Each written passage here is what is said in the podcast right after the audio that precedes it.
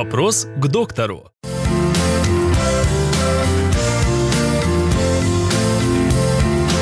Что делать, если ребенок не говорит, а показывает на предметы пальцем? Такое можно наблюдать в нескольких случаях.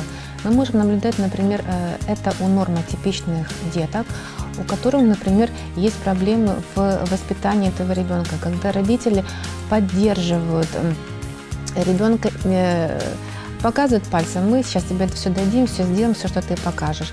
Ребенку тогда незачем разговаривать вообще.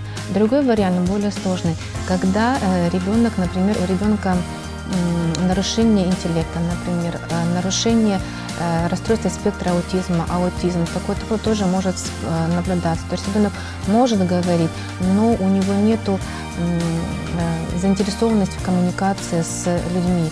И поэтому может показывать пальцами, как-то вот показывать жестовой речью. Здесь нужно обязательно на это обратить внимание.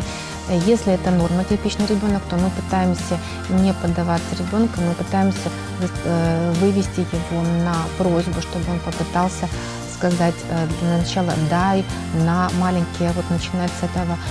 Если проблема более серьезная, то нужно обращаться к специалистам и не упустить этот момент. Лучше лишний раз обратиться, лучше лишний раз проконсультироваться, чем упустить момент, и потом тяжелее будет скорректировать у ребенка и интеллект, и нарушение речи.